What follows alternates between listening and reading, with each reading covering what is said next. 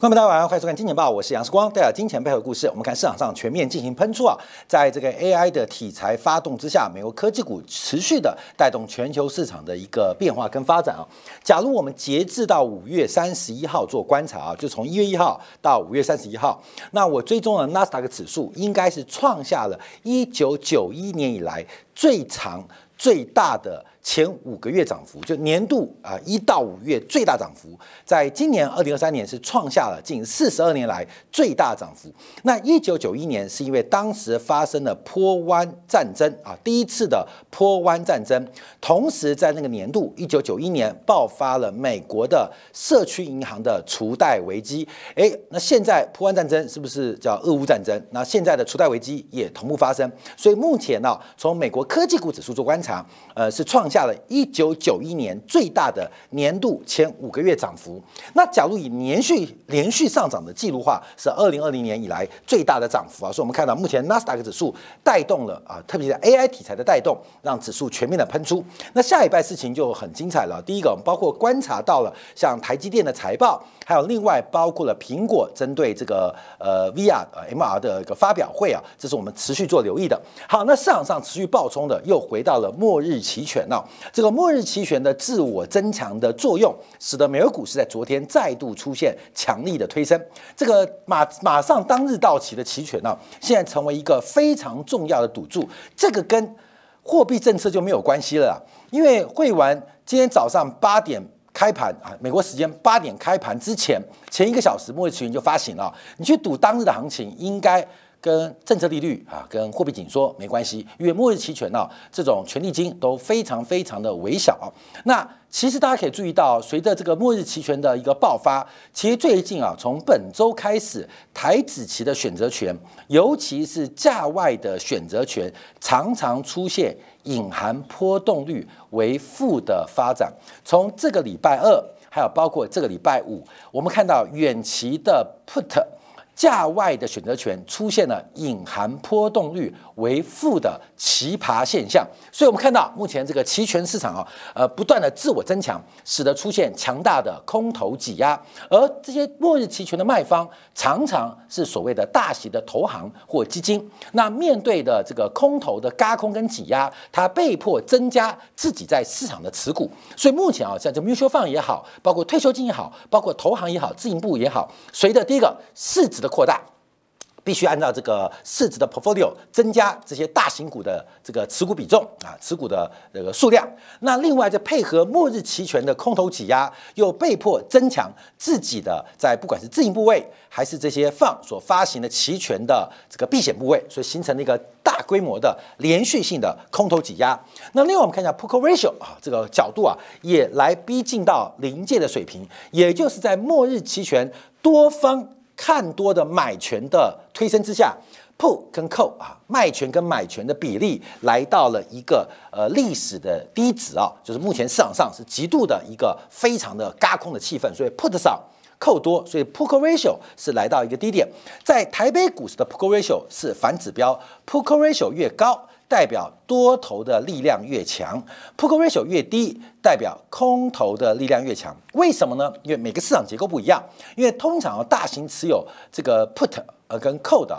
常常是避险部位，所以 put 多 call 少。常常啊，基本上是多头的行情，就是大型的法人他们在尽力积极建立现货部位的时候，会买 put，buy put，buy put 是个看空动作，buy put 来做避险，会形成 put ratio 越来越大。所以当卖权比买权多，在台北股市的经验是一个牛市或多头的现状。当 put ratio put 比 call 跌破一百值比较少的时候，通常是一个空头现象，因为它现货部位是空头嘛。或低于这个 portfolio 的标准值，所以他会买 call 做避险。在美国啊，那因为末日期权的一个干扰啊，所以使得这个 put ratio put 跟 call 它的观察指标就可能跟市场出现负相关啊。末日期权就是当天发行。当天到期的没有啊，这个太长时间价值的末日期权啊，它让整个美国的 p u ratio 它的比值关系就跟我们长期观察的，包括现货部位跟衍生性的避险部位，这个过去的关系观点性啊，就反过来了。所以目前我们看美国的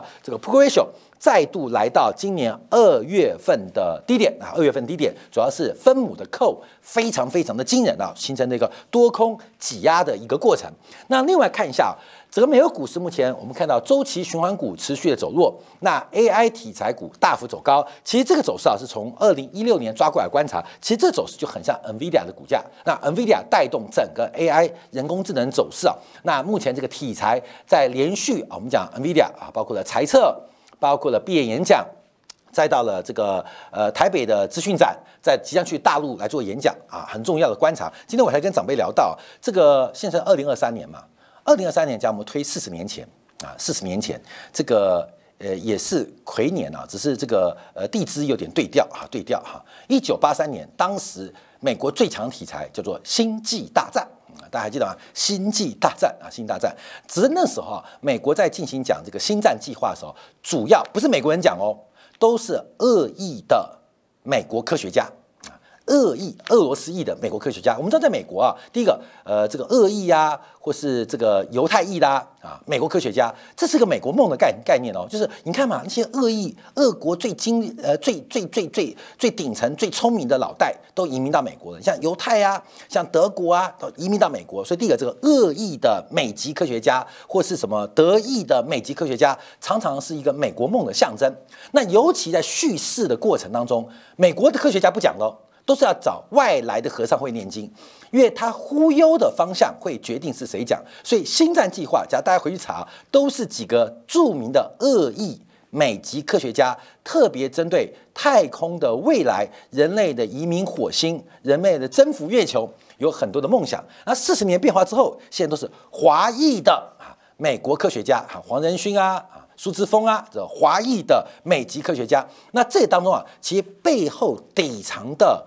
呃，文化暗示就是美国梦啊，美国梦。不然你看吗？这些都台湾人呐，都是中国中国籍、台湾省、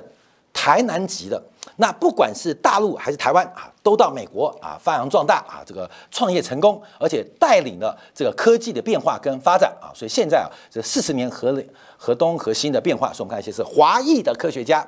来发动这场 AI 的人工智能的一个题材跟观察，那我们对于 AI 啊的应用是非常非常乐观，可在市场上能够变现的能力，我非常非常的怀疑啊。AI 人类物质文明是不断进步的，所以每一个科技的一个成长是呃不断在偶然当中发生，但能不能变现变成利润变成营收，那就要。再三的深思熟虑了，所以我们看今天台北股市开涨到了宏基啊，涨到了技嘉，因为听说啊，AI 人工智能这种增生式啊，生呃自我这个增强 LLM，这种生成式的这个 AI 必须家里要回去更新自己的电脑，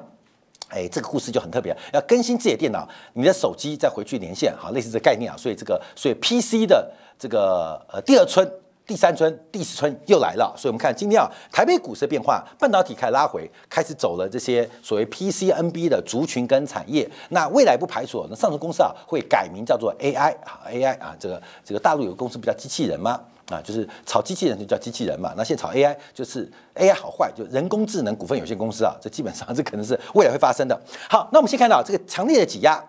这就是企业老板的心情大好。我们标题啊，心情是大好的啊，制造业因为涨的公司都制造业嘛，呃，服务业现在股价都不好嘛，虽然服务业景气很好，但服务业的公司股价表现一般啊。心情大好，因为股价涨，但心情大好。可是昨天公布的美国供应商管理协会的采购经理人的信心却大坏，心情大好，信心大坏，信心大坏，但心情大好，这个什么时候会发生呢？心情大坏，可是呃心信心大坏，但信心心情大好啊。这个安宁病房的一些病患啊，常常有这个问题，就是信心没有未来了。可是可能遇见主啊，或相信认识了妈祖啊，呃，感受到了佛陀的这个感召啊，所以心情大好。虽然对于人生没有未来，叫信心大坏，但心情大心情大好。所以我们看啊，前面是这个心情大好，现在我们看一下。同样一波人，他们心情大坏。什么叫信心大坏？就是 ISM 的制造业采购今年的信心指标。昨天公布的数据啊，来到了百分之四十六点九，低于市场预期的百分之四七，也同时比四月份的百分之四七点一又出现下滑。美国的制造业已经连续七个月在收缩跟衰退阶段。当然，我们可以换个面向来讲啊，因为按照美国 ISM 的制造业采购人指数啊，通常它的在五十以下。有时候短的大概五个月，长的话大概十一个月到十三个月不等。所以目前观察，美国的企业采购人今年指数啊，要坏也会坏不久了啊，也坏坏不久了。所以信心不用坏太久，反正都住安宁病房了。那只要你遇见上帝啊，遇见妈祖啊，遇见佛陀或遇见遇见了这个呃释迦摩尼啊，或是这个呃。穆罕默德啊，那你的心情就会大好，因为你人生即将进入一个新的世界了。但我们看到这个连续七个月是掉到荣枯线之下。那美国供应管理协会的主席啊，他的报告。美国主要分的六大制造业当中啊，仅有运输设备在五月份出现了扩张跟成长。那其他的厂商都表达出，目前所拥有的剩余产能应该可以满足所有客户目前的需求的预估。所以整体来讲，ISM 的制造业采购经验指数也跟美联储五家分行所公布的采购今年指数，制造业的。高度是正相关啊，高度正相关。我们先看一下，包括从纽约州费城、里斯曼到达拉斯分行，还有包括堪萨斯分行这五家美国十二家的 FED 啊，有五家分行有公布制造业采购经验指数，全部是从左上到右下。那 ISM 的供应管理协会的采购经验指数也符合目前从左上到右下变化。那这是什么指标？这是针对企业的采购经理人所调查的信心指标。所以心情大好，信心大坏，这是目前非常奇葩的一个过程跟变化。好，那我仔细观察一下，到底美国制造业乃至于全球制造业现发生什么样的变化？毕竟美国是全球最大的进口国，也是需求大国。那第一个拖累指数的主要来自于新订单指数，因为新订单指数从原来的衰退百分之四十五点七，进一步衰退到百分之四十二点六。好，关于这个指标比较重要，我们再次跟大家讲这个算法怎么算的。因为啊，这个呃，ISM 的制造业采购经理它是零到一百就发问卷啊，发问卷就问你这些大概呃大概九项到十项的一个问题啊，来询问你呃怎么观察。那第一个就是你认为比上个月更好的给一分，你认为跟上个月一样的给零点五分，你比认为这个月比上个月更坏的啊，那就是零分。好，观众注意哦。所以假如百分之百的人都认为这个月比上个月更好。那就是一百分。假如所有人都认为这个月跟上个月一样，月呃一样是零点五分嘛，百分之百的人都认为这个月跟上个月一样，乘以零点五就是五十分。假如所有人都认为这个月比上个月更差，就是零分。所以 ISM 的制造业采购今年的信心指标，它就是零到。一百的变化啊，零到一百，所有人都看好，那就一百分；所有人都看坏，就是零分；所有人都认为跟上个月一样，就是五十分啊。所以五十分以上就扩张，五十分以下代表收缩。好，等一下我们会看这个样本的统计啊。我们先看指数变化，第一个新订单指数是从四十五点七分。百分之四十五点七掉到了百分之四十二点六，连续第九个月在进行萎缩。好，订单哦，这个订单。那我们观察订单分成两块，一个是新订单，那另外一个是出口订单。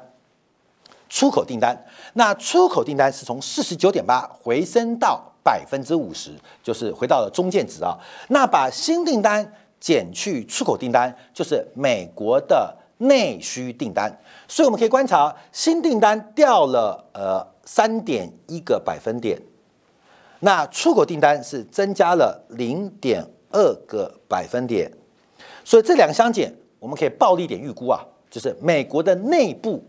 需求对于美国制造业是掉了。三点三个百分点啊，是这样算出来的，各位你就注意哦。所以美国的内部需求下滑的幅度，远远超过外部需求对于美国制造业。下滑的幅度，尤其是外部的制呃制造业啊，这个出口订单是增加的。好，所以我们第一个观察订单啊，订单先讲完了啊，订单是出现连续九个月下滑，而且已经来到四十二点六，这四十二点六算算非常低的，因为按照我们刚刚的算法的话，四十二点六算是非常非常非常低的啊，非常非常低的。那主要是内部需求的降温所导致的。等一下可以分类看哦，因为从五月份的 PMI。呃，ISM 的这个采购建书看不到人工智能的热潮，很妙哦，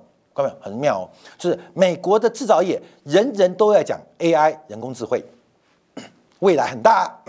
可是从采购从采购的角度没有看到什么订单。啊，没有看到。现在全美国唯一乐观的就是 NVIDIA 的黄仁勋，甚至怀疑 NVIDIA 的黄仁勋的采购可能也没那么乐观啊。这是目前我们看到心情大好，可是信心大坏。好，订单来了，请问你是老板，第一个是什么做决策？就是一定是把库存先拿来卖嘛，库存卖完之后才会生产。所以，我们先看库存。第一个库存有两种，一个叫客户库存。一个是我自己的工厂库存，你要先从库存嘛，啊，订单来了，虽然订单在掉，而订单越来越少，订单来了，不管多跟少，先看有没有库存，库存不够就会启动生产嘛。我们看库存，客户端的库存是从五十一点三爬升到五十一点四，客户的库存越来越多，难怪订单越来越少嘛，客户的库存在增加，那我自己的库存呢？工厂的库存，我自己的库存是从四十六点三降到了四十五点八，所以这可以直观呢，因为我自己的库存啊在去库存周期，订单在减少，客户的库存在增加，所以我当然会选择先出清我的库存，而不会太快的太快的启动生产。好，那我们看生产指数哦，那生产指数从四十八点九回升到五十一点一，好，生产是有启动哦，所以订单减少。客户库存在增加，但我库存在减少，所以让生产并没有那么悲观。而我们观察就是美国的去库存周期历经了三季度的去库存，好叫观察哦，是不是库存周期即将结束？因为在订单下滑的过程当中，依旧在去库存，而生产开始回温，代表目前从 ISM 调查美国普遍的制造业。这个库存的水平可能低于安全库存，以自身为例，但客户库存是走高的哦。那另外从积压订单的指数，则是在做收敛的发展。好，这几个数字会有点背离，但我们还是要照着解读啊。目前手上手上在手的订单，那个新订单嘛，在手订单从四三点一掉到三七点五，这个数字啊是创下了。次贷海啸以来最低的记录啊，最低的记录。那没有接单订单，我们就看到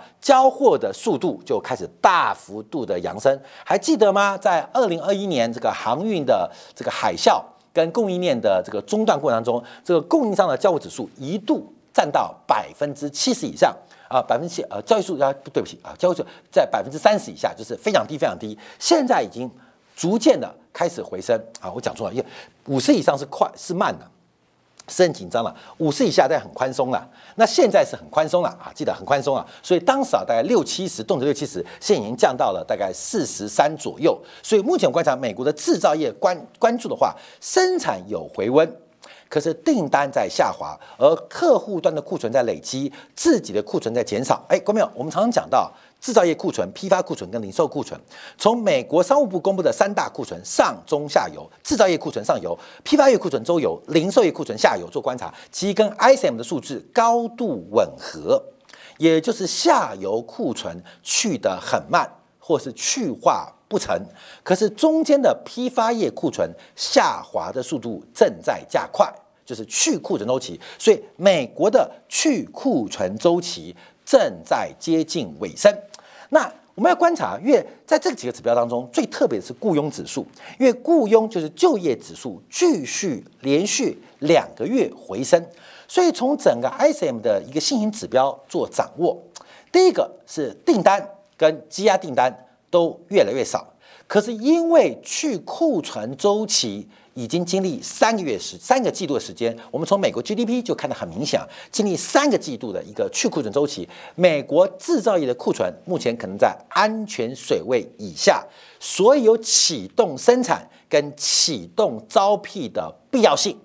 来让库存回到安全的水位。可是能够反弹多久，取决于客户库存。而客户库存创下七年新高，所以这一波的制造业去库存周期虽然接近尾声，可是反弹的力道可能不见得可以持续太久。这就是目前我们从很多的海外供应链，不管是韩国，不管是台湾，包括越南这些地区或国家所公布的第三季看法，趋向乐观，但第四季很渺茫，很不确定性，就是这个结构啊，这个结构。好好，我们先看样本啊。因为这个样本可能可以更看出美国企业的观察到底心情有多好，看股价到底信心有多坏，看调查。美国企业家的这个采购今年的订单啊，他现在认为五月份比四月份多的人只剩下百分之十六点三，上个月还有百分之二十五点二认为订单增加。所以四月份跟五月份的差别啊，就是你认为你现在看到新订单变好的四月份还有二十五点二四分之一的人，我订单在增加。到了五月份，现在剩下大概八分之一啊，就等于砍了一半。那认为新订单变少的，从二十六点六变成二十九点七，这我们观察啊。那另外我们看一下，包括产出，这次产出主要的一个回升，并不是扩增哦。因为产出增加的企业从二十四点四不增反降变成二十点六，那为什么这个数字开扩张？主要是产出下滑的人开始往中性做一个解读，就是去库存周期接近尾声。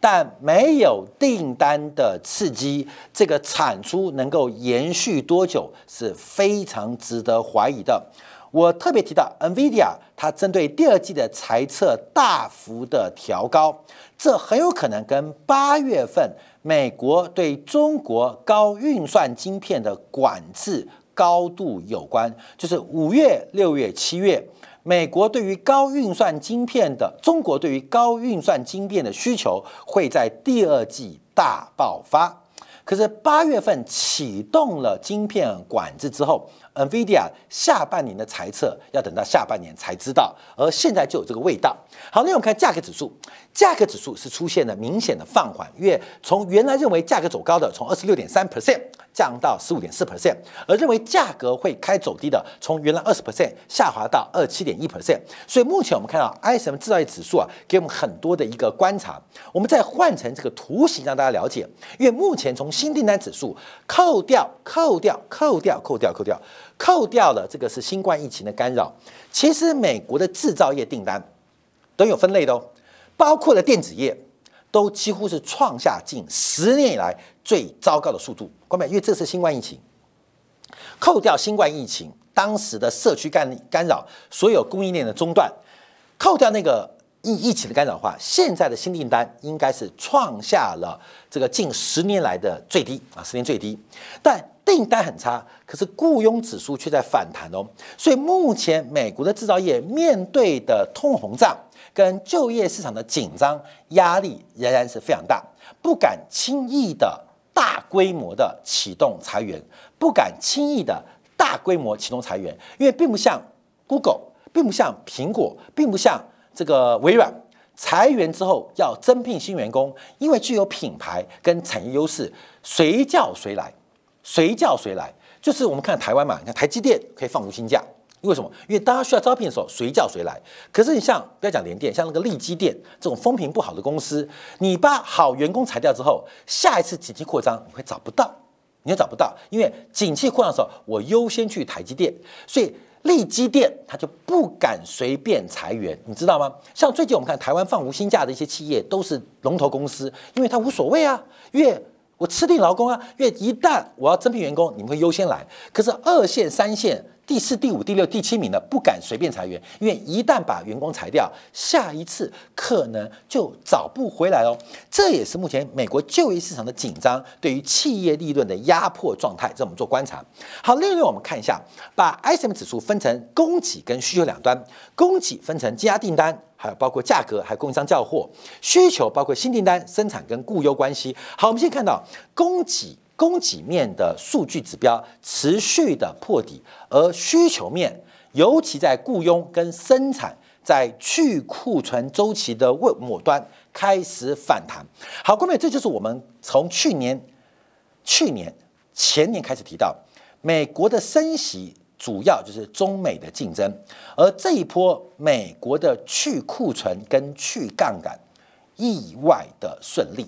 在没有萧条、没有大幅衰退的这个结果过程当中，竟然可以大量的收缩过去十年超发的货币跟超额支出的预算。这是非常奇葩跟难得的机会，就是美国在目前为止，我们从数字观察，美中的竞争，美国是有极大的胜算啊，这是我们在之前就已经预告了啊，这大要被喷了啦，因为。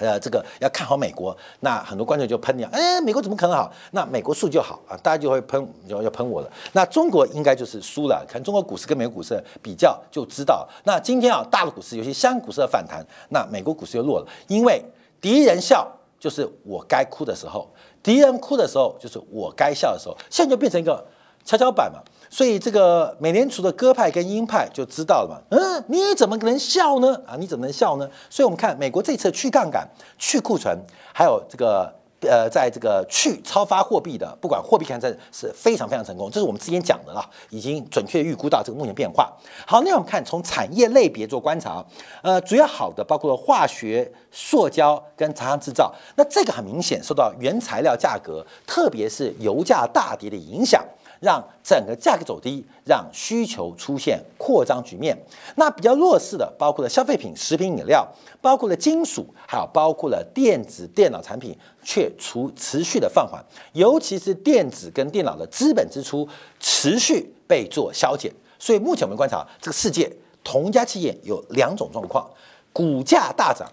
心情大好；可是订单大减，信心大坏。所以信心大坏。跟心情大好同时存在在美国的 ISM 的报告跟美国股市的一个情况跟反应。好，另外我们要补充，昨天公布另外数据是初领失业金人数来到二三点二万人，比上一周增加二十。增加两千人，来到了二三点二万，因为上周是二三万人的，那还是低于预期。目前美国就业市场的紧张程度仍然是非常的紧张。那我们继续往下观察，因为这个数字啊开始被挑战，因为从民间企业来观察的企业裁员数跟劳工部公布的裁员数，这数字也出现了一些相关的背离啊，相关的背离。那这个背离就要回到我们的观察，那在统计技术跟统计经验。的累积下，这个数字会跟民间版本出现背离。那这个背离最大的原因，可能是要满足美联储